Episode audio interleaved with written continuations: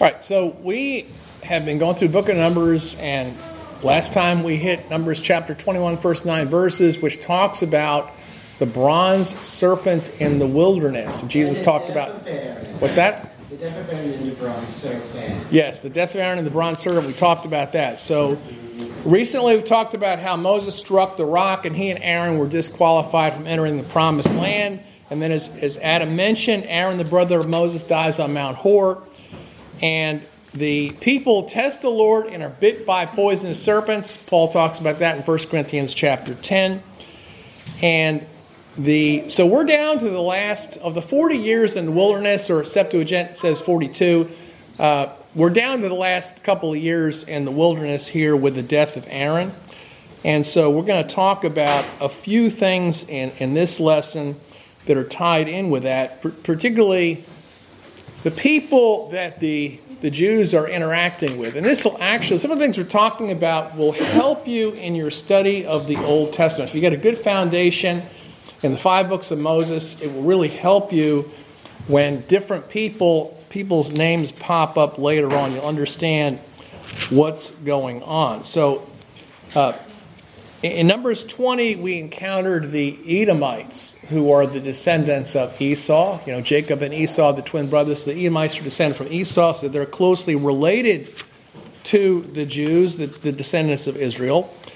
And then today, we're going to be encountering three other groups of people, and, and these people they'll be showing up again and again throughout the Old Testament. So this is the Moabites, the Ammonites, and the Amorites. And so the challenge in this lesson is to tell the difference between the Ammonites and the Amorites, okay? And I like to think, in my mind, I need a simple mnemonic. So the Amorites, that's an R, stands for rotten. So they're, those are, they're the people that are rotten to the core, okay? So the, the Moabites and the Ammonites, uh, uh, and then the Amorites, who are, who are pretty rotten. So Numbers chapter 21. Let's start there.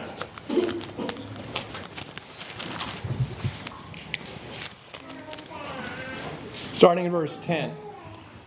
After this, the children of Israel broke camp and camped at Oboth. From there, they broke camp and camped on the other side of Ar Oboth. Then they broke camp at Oboth and ramped at Iya Abarim, which is on the other side of the desert that's over against Moab toward the sunrise. From there, they broke camp and camped in the valley of Zered.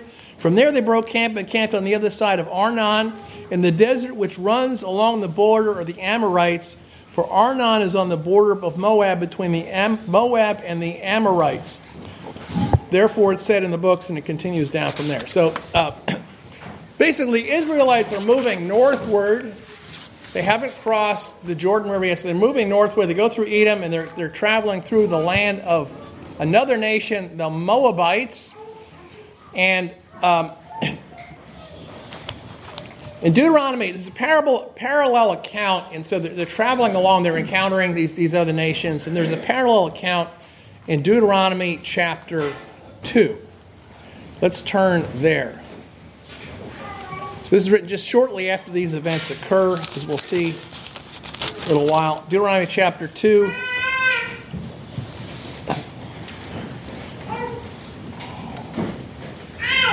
Verses 1 to 5. So we turned and journeyed on the desert road along the Red Sea as the Lord spoke to me, and we encircled Mount Seir for many days. Then the Lord spoke to me, saying, Let your encircling of this mountain be sufficient, therefore turn northward.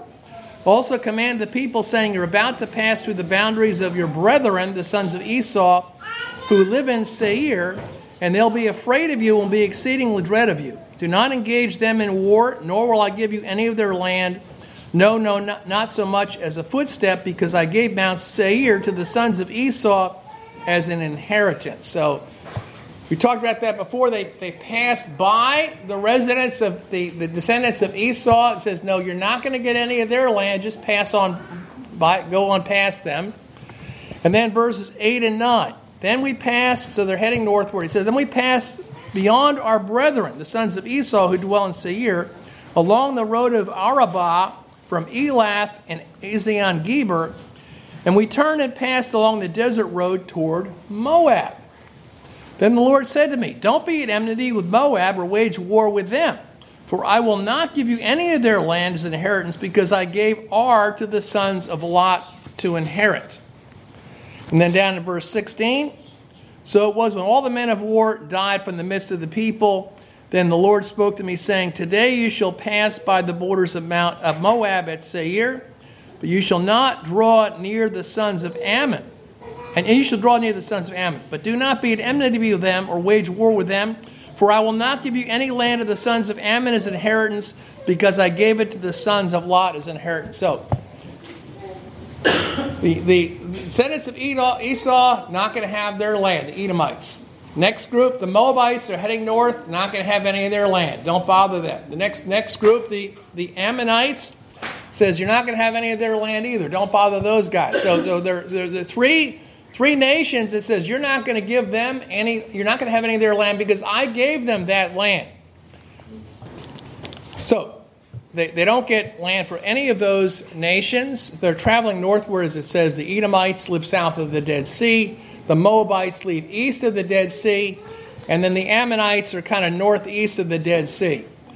The, let's read Genesis chapter 19. The Moabites and the Ammonites, it goes back to the story of uh, Genesis 19 to figure out who these people are because they'll show up in the scriptures many times after this as well. So, destruction of Sodom and Gomorrah is kind of a crazy story here.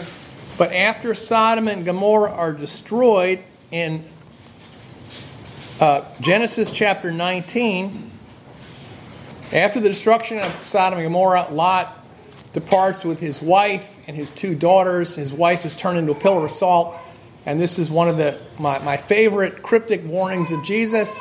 He just says, in Luke, he says, remember Lot's wife. And you just have to go and figure out what you're supposed to get from that. So there's a lesson in the story of Lot's wife being turned to pillar of salt. She looked back from the country she was fleeing and then, so this, so his wife is, is turned a pillar of salt. So it's just Lot and his two daughters, and then it gets kind of crazy after that. Verse verse uh, thirty.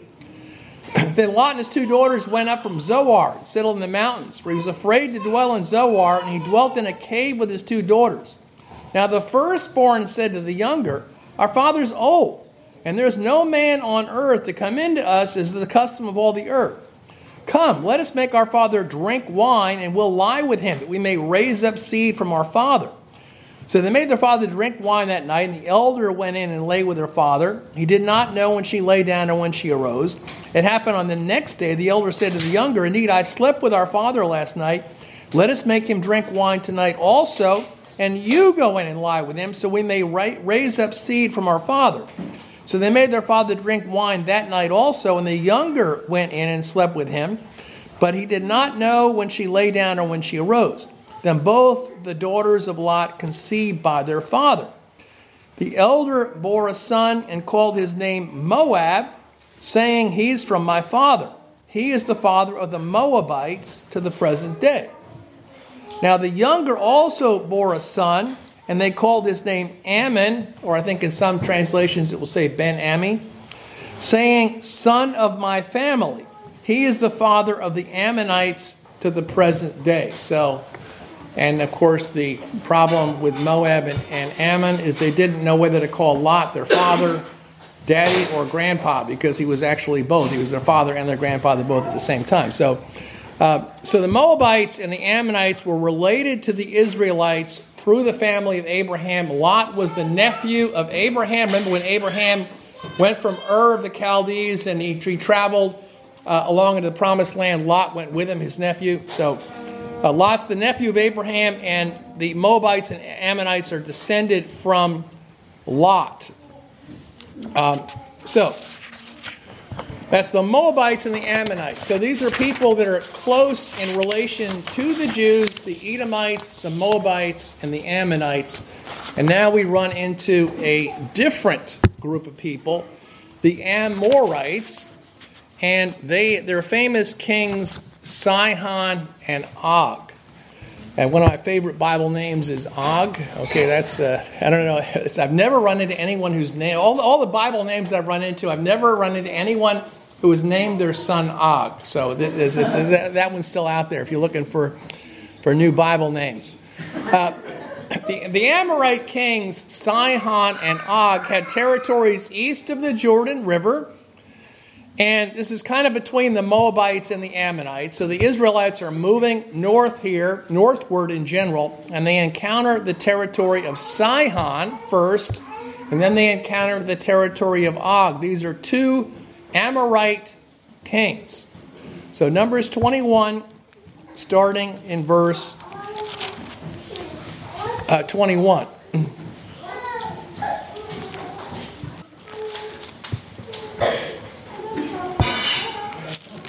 Then Moses sent ambassadors to Sihon, king of the Amorites, with peaceful words, saying, Let us pass through your land. We'll journey on the road and not turn aside either to the field or a vineyard. We will not drink water from your well. We'll journey on the king's highway till we pass beyond your borders. But Sihon would not allow Israel to pass through his border. So Sihon gathered all his people together and went out to engage Israel in battle in the desert. So he came to Jahaz and engaged Israel in battle. Then Israel struck him with slaughter by the sword and gained dominion over his land from the Arnon to Jabbok as far as the sons of Ammon. For Jazer is the border of the sons of Ammon. So Israel took all these cities, and Israel dwelt in all the cities of the Amorites, in Heshbon and all his villages. For Heshbon was the city of Sihon, king of the Amorites, who fought against the former king of Moab and took all his land from the Aroer to Arnon. Uh, so then it goes on to there as a uh, as it gives a gives a, a, riddle or a song. So, uh, unlike the Edomites, the Moabites, and the Ammonites, the Amorite king decides to attack Israel, and it doesn't go well for him. The Israelites defeat the king, kill all the people, and take over their land. Now, this stories like this cause a lot of problems for people because they say, wait a minute. This is the God of the Old Testament. This is the God that you worship, and He's telling people to completely obliterate a whole nation. This is like, it's not like genocide, it is genocide. Basically, you're wiping out an entire nation, men, women, and children, and taking over all their land. So, what's with that? And, and people struggle with this, and I want to take a good, honest look at it. Why did the Lord insist that these people be wiped out? Why would God do such a thing to people? Uh, let's go back to Genesis chapter 15. I think part of the, the, the clue is, is, in something that God told Abraham over 400 years earlier. In Genesis 15, this is when God spoke to Abraham, saying that he, Abraham was in Canaan, and God says, In the future, your descendants are going to be enslaved in another land for 400 years, and then after that, they're going to come back and take over this land. So, uh, in Genesis chapter 15, starting in verse 5, then uh, he, meaning the Lord, brought Abraham outside and said to him, Look now toward heaven and count the stars if you're able to number them. And he said to them, So shall your seed be. And Abram believed God, and he counted him for righteousness. Then he said to them, I am the God who brought you out of Ur the Chaldeans to give you the land, this land to inherit it. And then he, he continues down a little further, and in verse 12, he says, Now around sunset a trance fell upon Abram, and behold, horror and a great darkness fell upon him. Then he said to Abram, Know for certain your seed will be strangers in a land not their own, and will serve them, and they will afflict and humble them 400 years. Also, the nation they serve I will judge, and afterward they shall come out with great possessions. But as for you, you shall go to your fathers in peace, buried in a good old age. Then in the fourth generation, they will return here, for the sin of the Amorites is not yet filled up. And it came to pass when the sun went down, there was a flame. Behold, there was appeared a smoking oven and lamps of fire that passed between the divided pieces. This is the animals that were slaughtered. On the same day, the Lord made a covenant with Abram, saying, I will give this land to your seed from the river of Egypt to the great river, the river Euphrates the Kenites, the Kenizzites, the Cadmonites, Hittites, Perizzites, and Rephaim, the Amorites, the Canaanites, the Uaites, the Girgashites, and the Jebusites. So He says it's going to be 400 years before your descendants take over the land because the sin of the Amorites is not yet filled up. So, thinking, wow, so the, the Amorites were destined to become incredibly wicked people, and God is going to wait until the sin and the depravity has gotten full blossom, and then He's going to send His people in to wipe them out and take over their lands. That provides a little more insight into that. Also, the, to give you, uh, in Wisdom of Solomon, if you have a Bible that has that in it, that's in the, uh, that was in the original King James and uh, is in the Catholic and Orthodox Bible still. So, Wisdom of Solomon, there's a discussion about the people who were dispossessed by the Jews of what they were like. Because I wonder, okay, the sin of the Amorites is not filled up. What were these people involved in? What kind of sin was it? And it talks about that in, in Wisdom of Solomon, starting in verse, starting in chapter 12 and verse 1. For your immortal spirit is in all things. For this reason you correct little by little those who fall away, and you remind and warn them of the sins they commit so they may be freed from evil and believe in you, O Lord. For you in hated, you hated the inhabitants of your holy land long ago, because they practiced very hateful works of sorcery and unholy rites. These unmerciful murderers of children who ate sacrificial meals of human flesh and blood. These these initiates in the midst of an orgy, these parents and murderers of helpless children, you willed to destroy by the hands of our fathers, that the land most precious of all to you might be a worthy colony of the servants of God. So this is uh, it's like whoa, okay. Sin of the Amorites has not reached its full measure, and this explains what some of the sin of the Amorites was. Think about the kind of depravity these people involved in child sacrifice, cannibalism, eating the flesh and blood of humans, sorcery, the occult, orgies. I mean, this is incredibly depraved people. And uh, here, a little on, further on in Wisdom of Solomon, it talks about how God even wants to give those people a chance to repent. He doesn't want anybody to be destroyed, but He does bring judgment in the end. Now, recall, this is not the first time that God wiped out a group of people. First time I think of is the flood, the flood of Noah, where he wiped out, saved eight people, wiped out everybody else because of the depravity that was going on at the time. Second time I think of is Sodom and Gomorrah. God sent down angels to find out was it as bad as he heard the depravity of Sodom and Gomorrah? And the answer was yes, it was. So God wiped out Sodom and Gomorrah. Again, spared a righteous few, Lot and his two daughters. And another time we discussed recently was in the story, and almost time, was, was the story of the Ninevites. That I don't know what they were doing, but it was so bad that God sent Jonah to a foreign land to tell them that he was going to obliterate the city of Nineveh. And the people had the good sense to repent, and they thought, hey, let's just repent. Maybe God will spare us. And sure enough, he did spare them. So, so this is not the only time that God has either obliterated or threatened to obliterate people. And, and you can get this, this sense of, you know, God's this mean, cruel, uh, vengeful, punishing God. But I think it's really important for us to get a clear picture of who God is and why He would do something like this, why He would give instructions to this. I see the character of God. Let's turn to Ezekiel chapter 33. Great passage that to me reveals the heart and character of God towards people who are in serious sin. Ezekiel chapter 33 in verse 11. Start verse 10. As for you, O Son of Man, say to the house of Israel, Thus you spoke, saying, Our errors and lawlessness are upon us, and we waste away in them. So how can we then live? Say to them, As I live, thus says the Lord, I do not will the death of the ungodly man.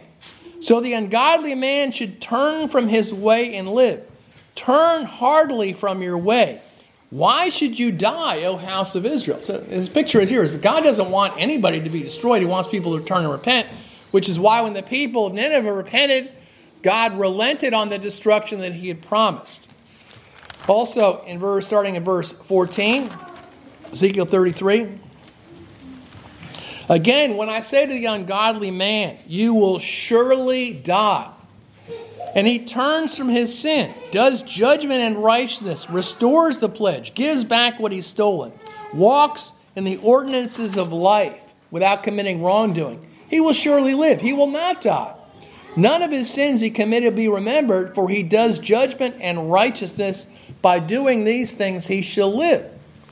Yet the sons of the people will say, The way of the Lord is not upright, but it's their way that's not upright. When the righteous turns from his righteousness and commits lawlessness, he'll die because of it. But when the sinner turns from his lawlessness and does judgment and righteousness, he shall live because of it. Yet this is what you say the way the Lord is not upright. O house of Israel, I shall judge every one of you according to his way. So this guy's picture of God is if, if you're if you're living a righteous life and you turn away at the end, you're going to be punished.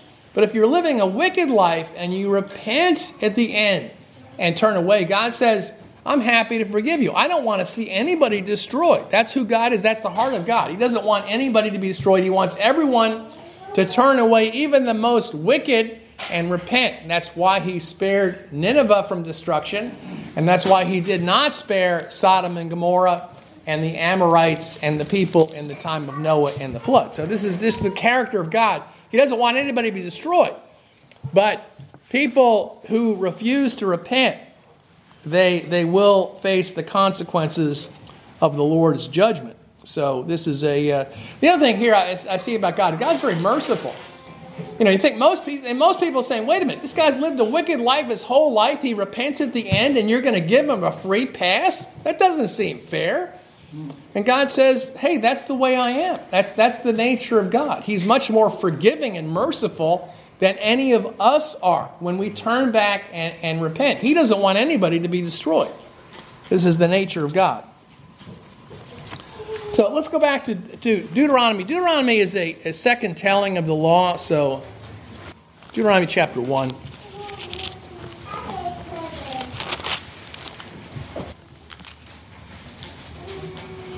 Starting in verse 3. Now it came to pass in the 48th year, in the 11th month, on the first day of the month, Moses spoke to the sons of Israel according to all the Lord gave him his commandments to them. After he killed Sihon, the king of the Amorites, who dwelt in Heshbon, and Og, king of Bashan, who dwelt in Ashtaroth in uh, Edrei, beyond the Jordan in the land of Moab. Moses began to explain the law, saying, So this is basically after Numbers chapter 21, you have the death of of Sihon and Og. And it's explaining here that right after that happened is when Deuteronomy is given, where, where Moses is retelling the story. He's about to die. He's preparing the people for what's, what's going to happen in the future. So that's, the, that's the, the context for Deuteronomy. He's retelling all the things that happened right after Sihon and Og had died. We'll talk about Og here shortly. Deuteronomy chapter 2, in verse 24. Let's go back. I'm sorry, let's go back to Numbers chapter 20. I skipped over a passage here.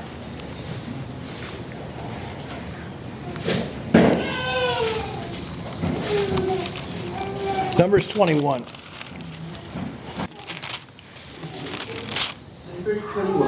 But Numbers 21. So we talked about Sihon, uh, about him getting getting killed, and then verse 31. Now Israel dwelt in the cities of the Amorites. Then Moses sent to spy out Jazer, and they took it in the villages and cast out the Amorites dwelling there.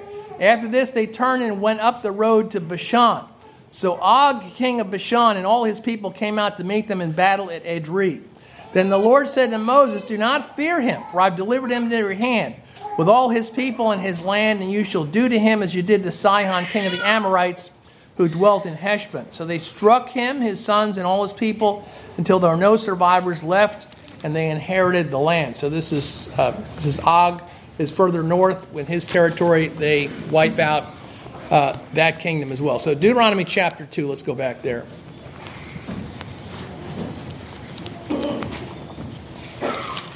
So, Moses retelling the story after these two kings have been defeated.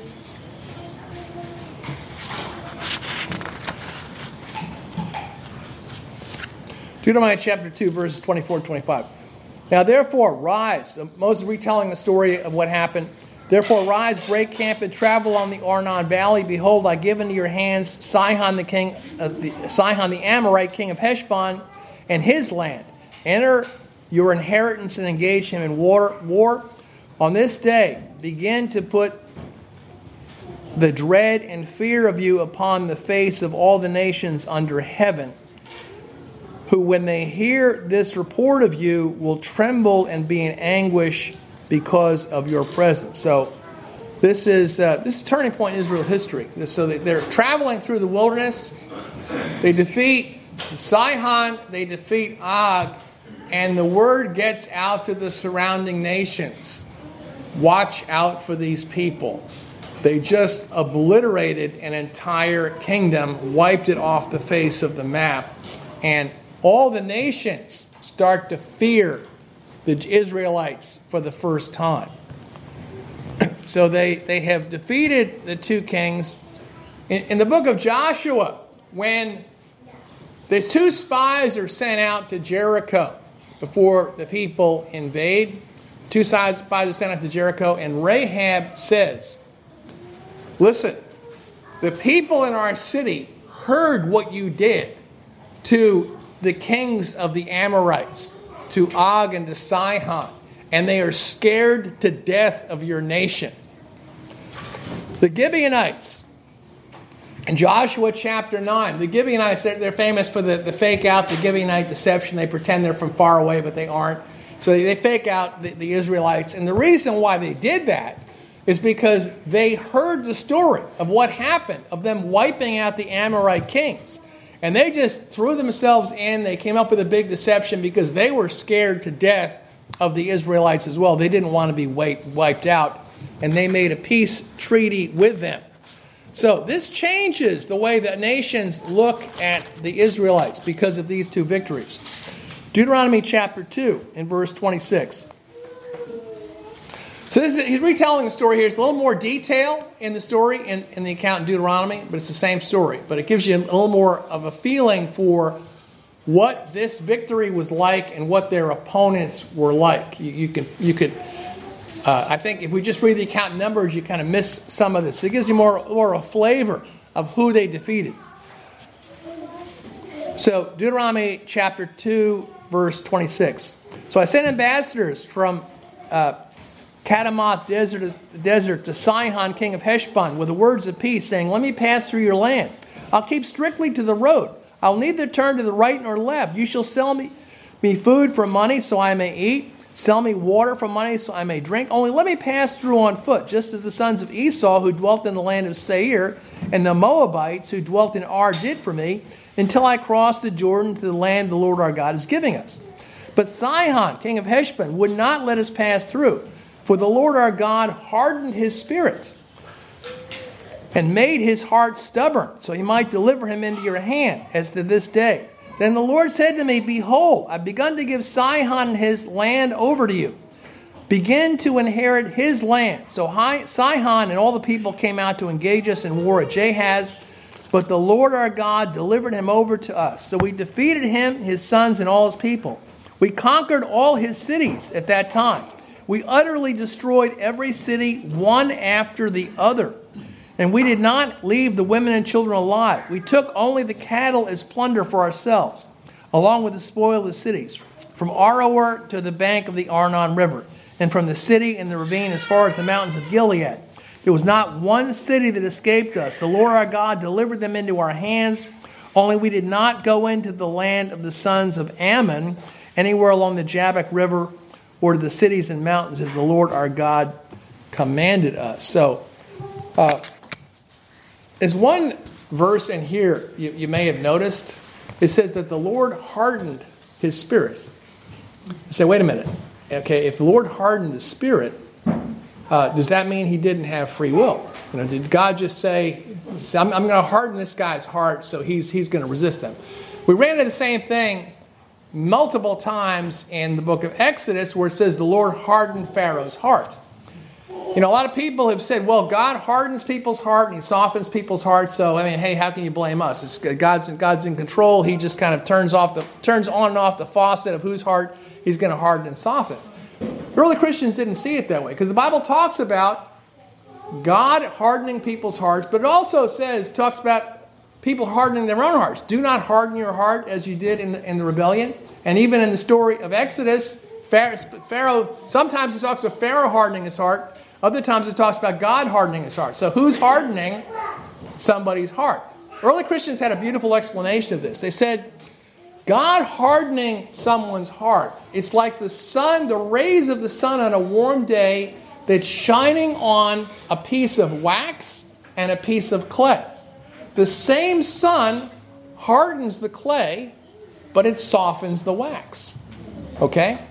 And so they said the challenge is you need to have a wax like heart, not a clay like heart. You need to have the kind of heart where when the Lord, when the chastening and discipline of the Lord comes, you become softer.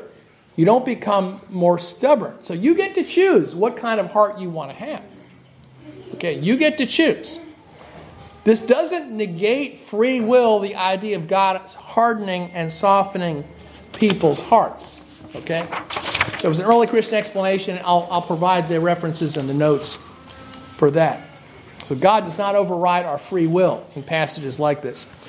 Deuteronomy chapter 3, verses 1 to 11. So that was, that was Sihon. Now we, we turn our attention to Og.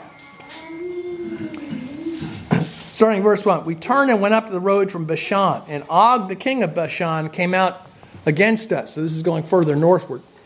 He and all his people to battle at Andri. Edrei. And the Lord said to me, Do not fear him, for I delivered him and all his people and all his land into your hands. You shall do to him as you did to Sihon, king of the Amorites, who dwelt at Heshbon. So the Lord our God delivered Og of Bashan into our hands and all his people, and we struck him until none of his seed remained. Also at that time we conquered all his cities. There was not a city we did not take from them. Sixty cities all the region of Argob, the kingdom of Og and Bashan. All these cities were fortified with high walls, gates, and bars, beside a great many cities of the Perizzites. We utterly destroyed them as we did Sihon, king of Heshbon, utterly destroying every city, one after another, women and children. But all the cattle and spoil of the cities we took as booty for ourselves. At that time, we also took the land from the hands of the two kings of the Amorites beyond the Jordan from Arnon River to Mount Hermon. Uh, the Sidonians call Hermon Sirion, and the Amorites call it uh, Senir. And all the cities of the plain, all Gideon, all, uh, all Gilead, all Bashan, as far as Salcah and Edrei. Cities of the kingdom of Og and Bashan. For only Og, king of Bashan, remained in Rephaim. Indeed, his bedstead was an iron bedstead. Behold, it's in the citadel of the sons of Ammon nine cubits in its length and four cubits in its width, measured by the forearm of a man. So,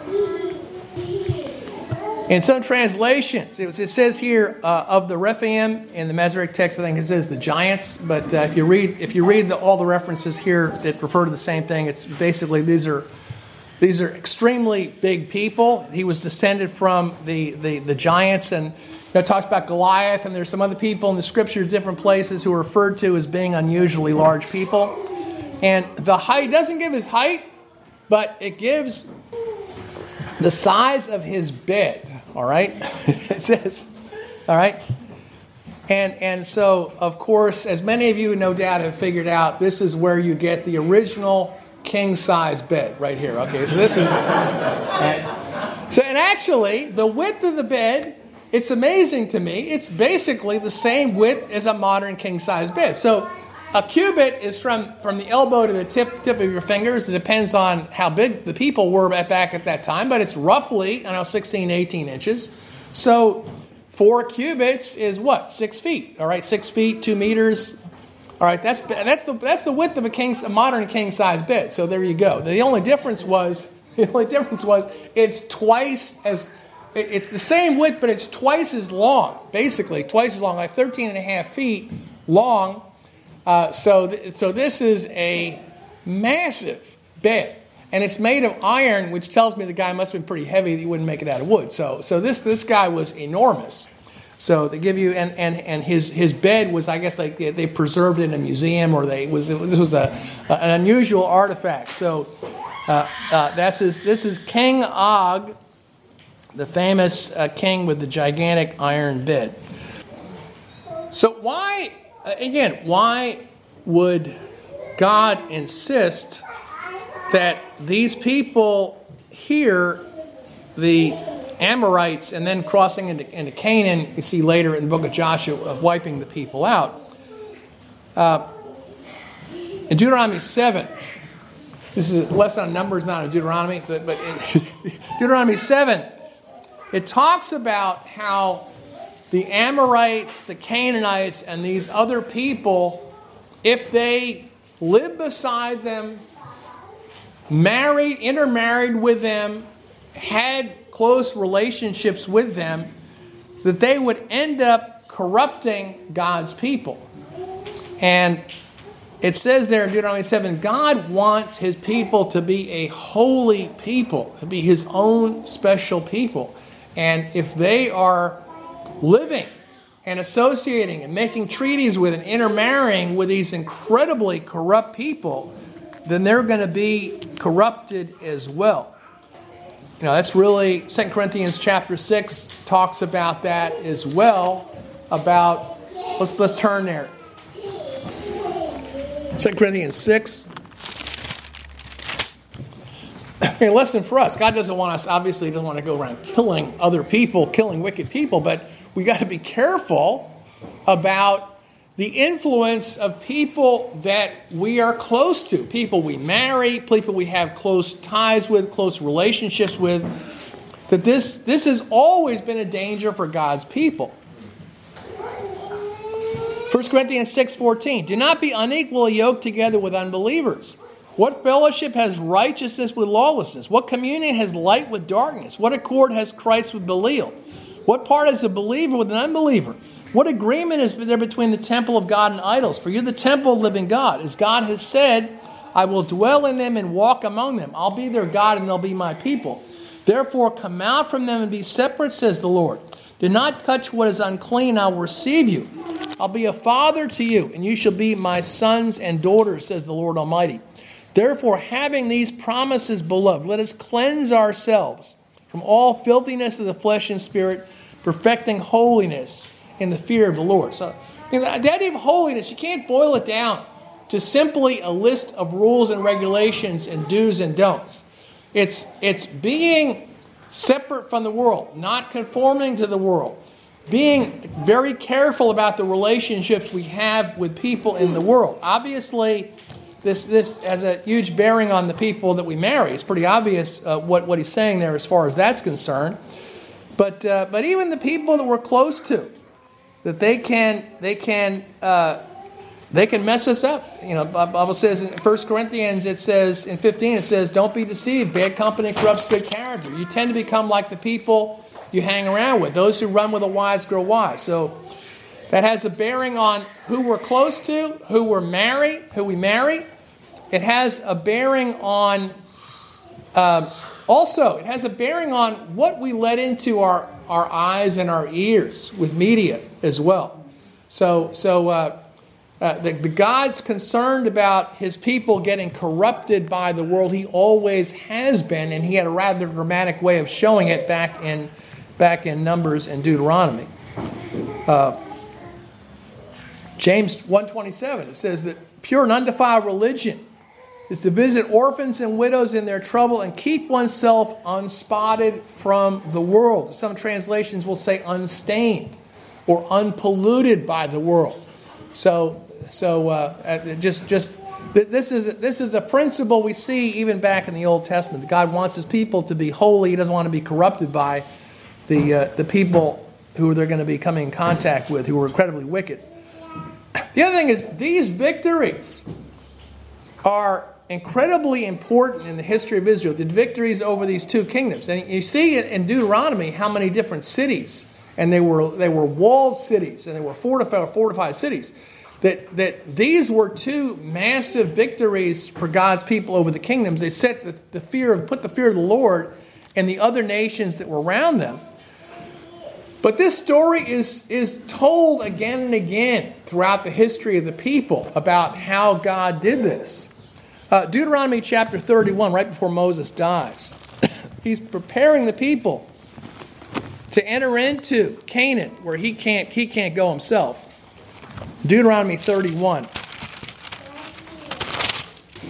And he wants to fortify them and give them courage for what for the challenges that are ahead. Starting in verse 1. Now Moses finished speaking these words to the children of Israel. Then he said to them, I'm 123 years old today. I'm 100 I'm sorry, I'm 120 years old today. I can no longer go out and come in. Also, the Lord said to me, You shall not cross over this Jordan. The Lord your God himself crosses over before you. He'll destroy these nations from before you, and you shall dispossess them. Joshua himself is also crossing over before you, as the Lord said. Then the Lord will do to them as he did to Sihon and Og, the two kings of the Amorites, who were beyond the, the uh, Jordan and their land when he destroyed them. The Lord gave them over to you, and you'll do to them as I commanded you. Be valiant and strong. Do not fear or be afraid of them. Do not be terrified before them. For the Lord your God, He is the one who goes before you and with you and among you. He will not leave you nor forsake you. So, so Moses is saying, remember what the Lord did to these two nations. Don't forget that.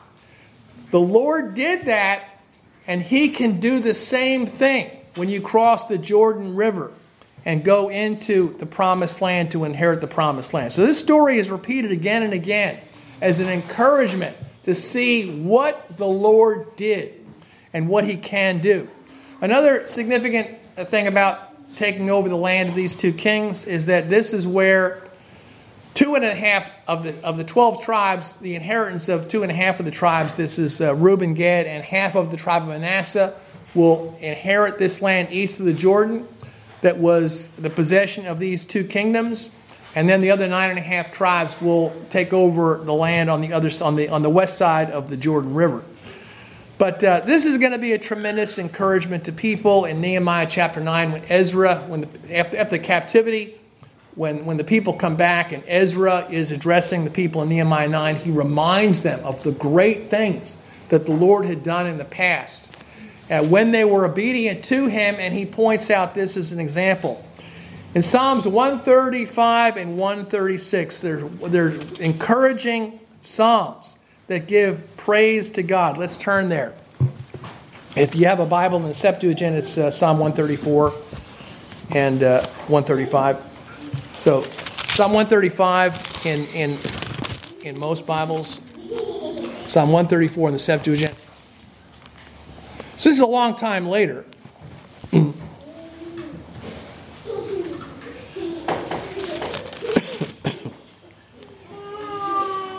Starts off Praise the name of the Lord, you his servants. Praise the Lord, you who stand in the house of the Lord, in the courts of the house of our God. Praise the Lord, God is good. Sing to his name, for he is good. And then it recounts all the amazing things that we want to praise the Lord for.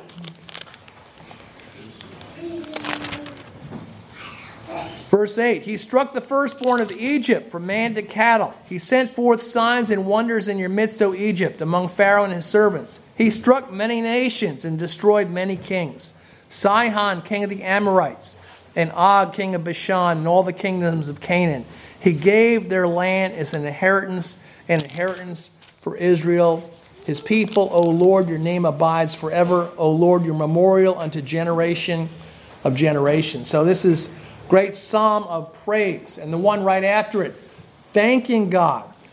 Give thanks to the Lord, for he is good. This is Psalm uh, 136, or in the, Sept- in the Septuagint 135. Give thanks to the Lord, for he is good. His mercy endures forever. Give thanks to the God of gods. His mercy endures forever. And it speaks about, uh, down in verse 13. To him who divided the Red Sea into parts, his mercy endures forever. He led Israel through in the midst of it, his mercy endures forever. Who overthrew Pharaoh and all the hosts in the Red Sea, for his mercy endures forever. For him who led the people through the wilderness, his mercy endures forever. Him who drew water from the hard rock, his mercy endures forever. Him who struck down great kings, his mercy endures forever. And killed mighty kings, for his mercy endures forever. Sihon, king of the Amorites, for his mercy endures forever.